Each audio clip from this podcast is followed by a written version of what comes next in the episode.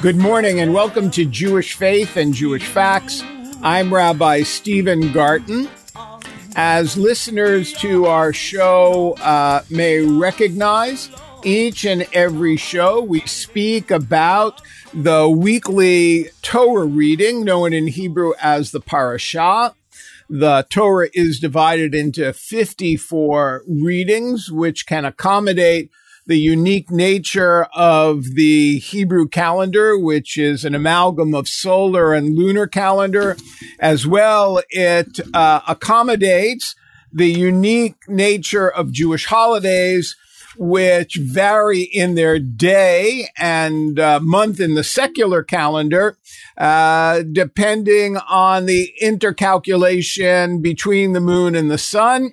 And sometimes uh, Jewish holidays are on Shabbat, and the weekly parasha is uh, pushed aside for the holy day or holiday uh, Torah reading.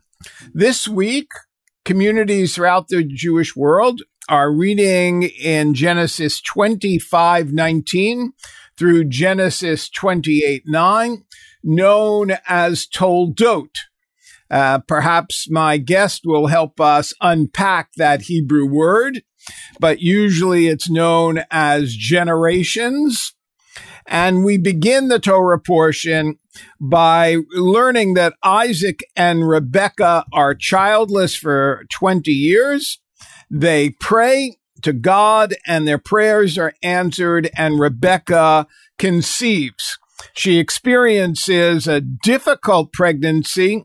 The text tells us that the children struggle inside her womb. And God responds to her new prayer by telling her that there are two nations in your womb, and the younger will prevail over the elder. Esau emerges first, and Jacob emerges second. The text tells us born clutching Esau's heel. Many of you will remember that Esau grows up to be a cunning hunter, a man of the field, and the text tells us Jacob is a wholesome man, a dweller in the tents of learning. Esau favor, Isaac favors Esau, Rebekah loves Jacob, and we know the story of Esau selling his birthrights uh, for a bowl of lentil stew. In Gerar, in the land of the Philistines, Isaac presents Rebekah as his sister, repeating the pattern that we saw with Abraham and Sarah. Esau marries two Hittite women. Isaac grows old and blind and expresses his desire to bless Esau before he dies, offering the blessing of the firstborn.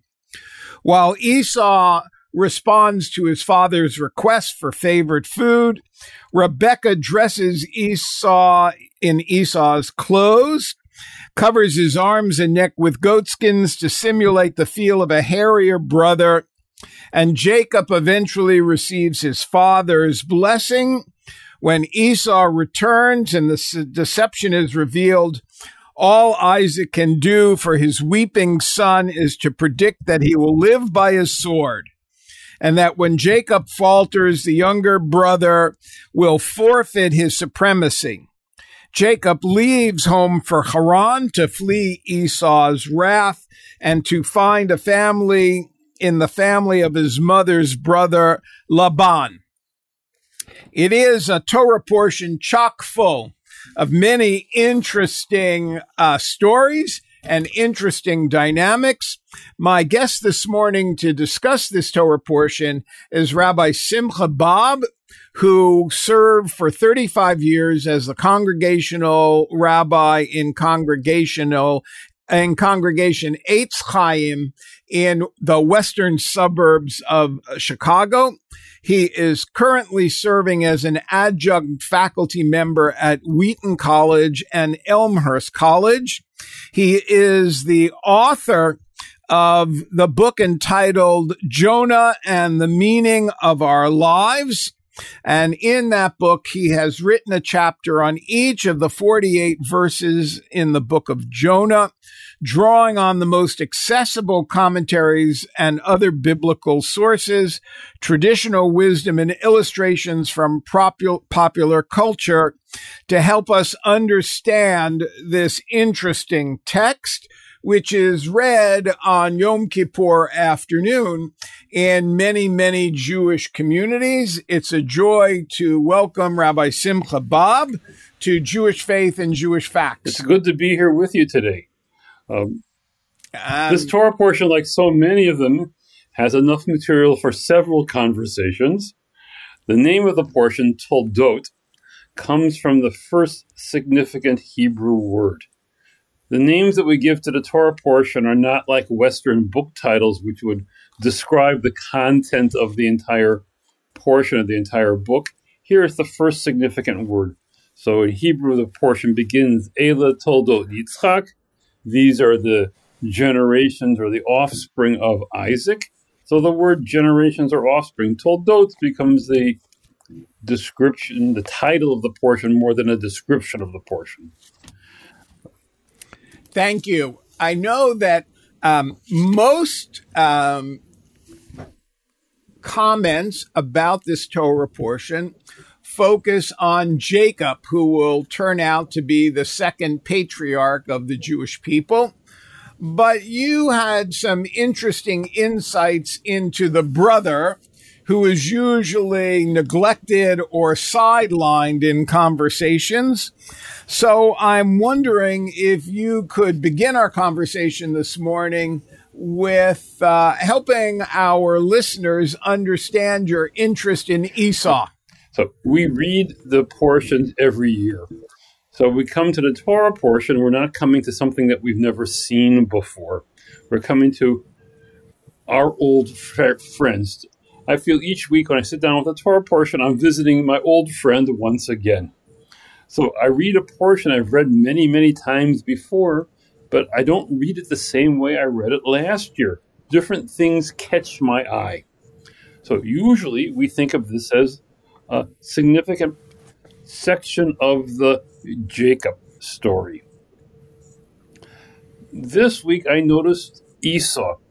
I had um, been reading a new book called minor characters have their day. And it's about uh, it's a book about contemporary fiction based upon minor characters in other books. So that Rosencrantz and Guildenstern are dead is the is the first significant example. So we'll tell the Hamlet story from the point of view of the servants. And the scholar who wrote this book about contemporary fiction focuses on these all these minor characters. I said, okay, let's look at the Hebrew Bible that way. So here we can look at this story from the point of view of the secondary character rather than the major character. And I think as we explore the secondary character of Esau, we'll see there's an awful lot there. Esau is unique. So if I would ask you, what did Abraham look like? What does the Bible tell us about Sarah's appearance? We don't know. Was Noah tall or short? What color was Eve's hair? there are things that you would know about people right away if you met them in real life. Or in a contemporary work of fiction, the authors usually describe the appearance of their main characters. In the Hebrew Bible, we know very little about the appearance of anybody. But Esau, our friend for today, Esau, the text tells us about. So let's look at this description of the birth of Jacob and Esau, and we'll see that it tells us what Esau looks like. So, so we're going to look at the beginning of the parashah, uh, chapter 25. Right. So let's read. We can read. I think starting in verse verse, verse twenty three. So chapter twenty five, verse twenty three. So Re- Rebecca has inquired why she's got so much tumult inside of her. She had waited for 20 years to become pregnant, and now she's uh, pregnant with twins. So my wife and I have uh, twin children, and we have twin grandchildren. So being pregnant with twins is something that I have observed. Um, so it's quite an, ex- as a father, I shouldn't say I understand it, but I'll just say I have observed it. Um, what, what's of course interesting is that as you identified, um, in your family, there are twins, which is not unusual. But in the Hebrew Bible, this is really the only occurrence of twins. It's the only significant occurrence of twins for sure. We would have to go look at other poss- other more less well-known stories, I think, to find other twins. So here, the Bible says, she, meaning Rebecca, went to inquire of God, and God answered, Two nations are in your womb, two separate peoples shall issue from your body. One, pe- one people shall be mightier than the other, and the older shall serve the younger. When her time to give birth was at hand, there were twins in her womb. The first one emerged red like a hairy mantle over all over, so they called him Esau. Now, Esau, the name Esau, is connected to the Hebrew word se'er for hairy. And Seir is also the name of the place in which Esau's descendants are going to go and live. So he is the founder of a people in a particular place. Now, I want to point out the name, the word read in Hebrew. So the Hebrew Bible, not surprisingly, was originally written in Hebrew. And oftentimes, particularly with the names, the sound of the Hebrew words become important. So the Hebrew word here is Adom. So the word is Adom, and we're going to see this word again. It's the official color for this week's Torah portion. So Esau, we're told, is hairy. So we can imagine that Jacob isn't, because his brother is pointed out that his brother is hairy and that he is red. Now,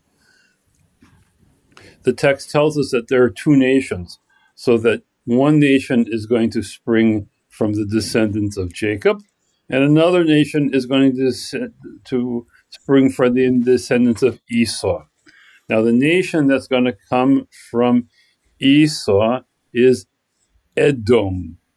He is Adom, and the nation that's going to come from him is Edom. So you can hear the simple wordplay from Adom to Edom. Um, uh, Rabbi, if I might just ask you um, a quick question. Um, Adam, as the first human being, comes from a similar root, and Adamah, uh, which is the Hebrew word used to describe the earth. And uh, human beings in the first story of Genesis um, come from the Adamah and produce Adam. Um, some of our listeners who might be uh, um, familiar with those Hebrew terms um, would you say to them that there's some link um, or that we could see a link between um, the hairy person? So we want to know what the person's name means. We want to know what our own name means. We want to know what the people's name, the names, the biblical characters mean. And the Hebrew Bible uses wordplay all the time. So he's Adam, created from Adamah. But when we read it in English and call him Adam, created from earth, we don't hear the wordplay. One of our teachers suggests that in English we should call it this first person earthling. That he's, he's made from the, the dust of the earth, so he should be called earthling. I, being me, who I am, I think he should be, he's made from the dust of the earth, he should be called dusty. so if we call him dusty, the wordplay would maintain in English. Yeah, that's English. So here we have hairy okay. man. Esau if we called him Hairy Man, and he he is from a place that has the same word is used to describe the place. Now, um, also, he is red, and he is going to be the father of the people of he's Adom is going to be the father of people called Edom. It's sort of like somebody being called Tex, particularly if there was originally a person named Tex, and then a state formed by the, his descendants, and the state would be called Texas. Um, I don't know the right Canadian story to tell to fill in as an example. Um, I'm sure there must be one. so uh, Esau is, as you've identified, the only um, biblical character um, to have to, to, which we are told something about his physical appearance. Yeah, just about. I mean, we know that Samson is big and strong. There's few others we know a little bit about, but certainly he's the only one of the matriarchs and patriarchs who we're told anything about. Um, and even though there is that identification um, of his physical being, he's still pretty much a minor character in the history of the Jewish people. Right. So he is a representative of the people who are not us. So in this story, there are there are two groups being described: us and them. so Jacob represents us, and Esau represents them. So uh, and and that obviously is a continuation of the pattern that started with um, Isaac and Ishmael. Yeah. So in in any question of identity, we need to know who is us and who is them. So uh, this can be in in, in lighthearted sports competitions. We can have us and them. Um, I can be a a, a, fan of the Chicago Bears or the Winnipeg Blue Bombers. And if I am a one or the other, I know who I'm with and who I'm against. I don't know enough about Canadian football to know who I'm against if I'm a fan of the Blue Bombers. But growing up in Minnesota, I, I was aware of the existence. Well, this particular year, everybody is second to the Winnipeg okay, Blue good. Bombers. And I just like saying Blue Bombers. Yes. Um, it is a wonderful sports. Yes, yes, yes. It's, it's, it's a lot. It's a lot of fun. So, and when you're when you're a fan of any sport, you have paraphernalia of that team, and you have the colors of that team. Um, the I saw recently the, the, the hockey sweaters of the Ottawa Senators and compare and contrast them to the Chicago Blackhawks, and um, we know who we are and we express our support for who we are by wearing the team colors. And here, I think there's an expression of team colors. So, if we follow that analogy, then um, Isaac's descendants are the people who sit and study as the Torah presents them. And Esau's descendants are uh, certainly a more active uh, descendants. They're described in a in a way that makes us think of them as a more active people. And who becomes the descendants of Esau? I think the text is telling us that they're ruffians. That you know, so that we are the cultured people. We sit at home and study, and they are the ruffians. So, in the time of King David, the country of Edom is an active other. So, Edom is east of the Jordan River, uh, perhaps near where uh, the modern city of Amman, Jordan is, or perhaps even south of that. Um, there's a city in southern Jordan today called Petra. That, that's the red rock, and it's built into red mountains. And there's a reasonable likelihood that those red mountains are the source of the name of the country of Edom that used to be located there. Uh, this doesn't take a big, big leap to get from Red mountains. Right.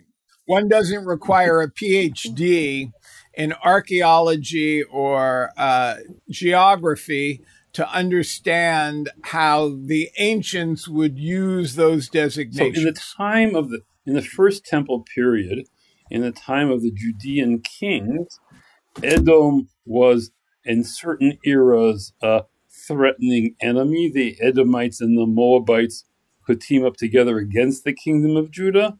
And at high points in Judean power, or in the time of the United Kingdom, time of King David, they were a vassal state to the United Kingdom of Judah and Israel.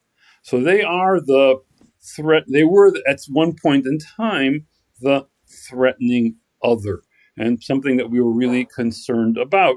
So here, this story talking about their origin as um, a relative gives context for the experience or the encounter with the Edomites in the First Temple period. That they are our cousins. They're not the complete enemy. They're our cousins, but they're our ruffian cousins. You know, many of us have relatives who, when we were children, we were told, stay away from them.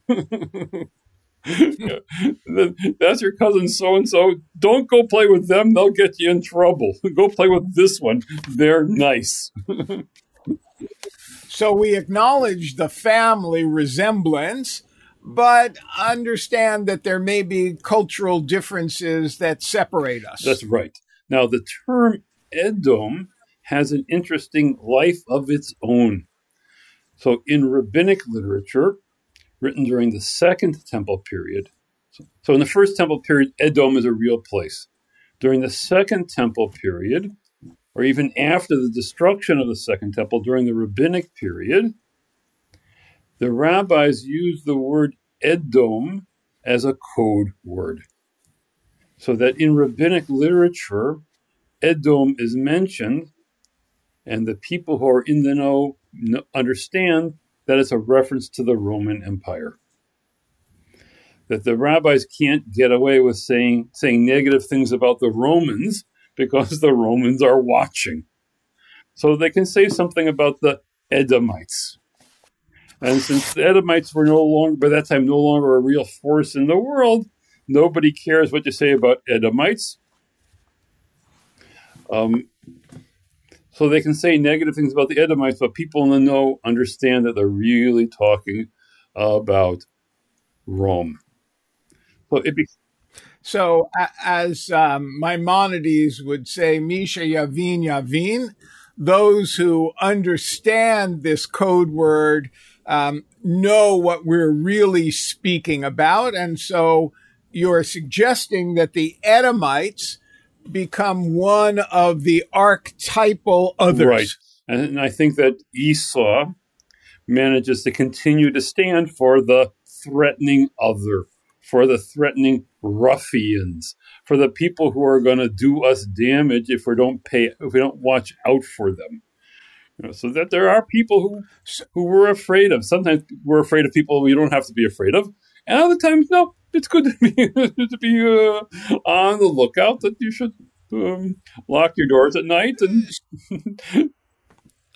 So, in offering this analysis of um, Esau and the Edomites, um, the Torah seems to portray Isaac um, in a more bumbling manner um, with regard to his son. Uh, and is there some uh, reason or lesson that you think Isaac is portrayed this way, that he can be um, fooled, and that um, Esau is fooled twice in this parasha. Once for his birthright, he's portrayed as a man who's so hungry he'll sell anything for uh, a bowl of soup. And the other is he's sent away to make food. And uh, when he comes back, notice the repetition of this thing that'll do anything for food, which might make him closer to our people than uh, further away. Um, so, how do we understand what the Torah is telling us about um, Isaac? let me say one more word about Esau, then I'll talk about Isaac. I'm glad you're asking Sure. about Isaac. It gets me to a good place. So Esau, I'm, When I was a kid in Minnesota, there was a professional wrestler called the Crusher, and he talked like this. And I imagine Esau talking like that. Um, a, a big, rough guy with a rough voice. Now, earlier when you were summarizing the portion, you described the deception of Isaac, that old Isaac is dying, and Jacob, with his mother help, mother's help, pretends to be Esau. So he he brings in this hunter's stew that's supposed to be food that Esau is bringing old dying Isaac, and he puts the wool from the lamb on his arms, and Isaac touches the arms and says, The arms are the arms of Esau, but the voice is the voice of Jacob. So that Isaac goes along with the ruse. He goes along with the game that he wants to give his number one superior blessing to Esau, his firstborn son. But in his heart of hearts, he understands that Jacob is the one to carry on the family enterprise. That Jacob's going to carry on this covenant with God, and it's not going to be Esau. He's not thoughtful enough. He's not serious enough. He's he wants to go hunting. I imagine you know he wants to go out and play football, or or that I'll change metaphors and imagine him as a big, big defenseman guarding the blue line in a hockey game. he's he's ready to hip check somebody into the boards. Um, that's Esau. But uh, Isaac is the one. I'll keep the hockey metaphor. Isaac is the one who can really carry the puck. He can bring the puck up ice on the power play and get it in the right position to score the goal. And Isaac knows that Jacob is going to be that guy. That Jacob is the leader of the team. Esau is the enforcer, and that so he can't give Esau the number one blessing. He has to give it to Jacob, and but he has to go along with this game. But he understands. So your suggestion is that Isaac is not duped, but rather Isaac knows um, what's happening and colludes with Rebecca in a way that um, allows him to offer the blessing uh, to Jacob with intentionality. Right. So he sees that what his wife and his younger son are doing, and he could put a stop to the whole thing. But he understands that what they're doing is really for the best. So he doesn't blow up the whole play acting. He goes along with it. He's not really deceived, but he goes along with it because he understands it's the way things have to happen. Um, it's really um, um, enticing to talk about what happens between Esau and uh, Jacob later in the Torah, but it's beyond our uh, portion this week. Uh, my guest this week has been Rabbi Simcha Bob of um, suburbs near Chicago. I'm not quite sure how he wants to uh, identify his area, but um, he has invited us to see this portion as an opportunity to explore one of the minor characters in the uh, genealogy of the Jewish people as the Torah presents it. I want to thank him for joining us and sharing his wisdom with all of us. For Jewish Faith and Jewish Facts, I'm Rabbi Stephen Garten. You can hear a podcast of this morning's uh, show on WCHRI.ca website or as a podcast on uh, iTunes. Um, shalom and have a good day.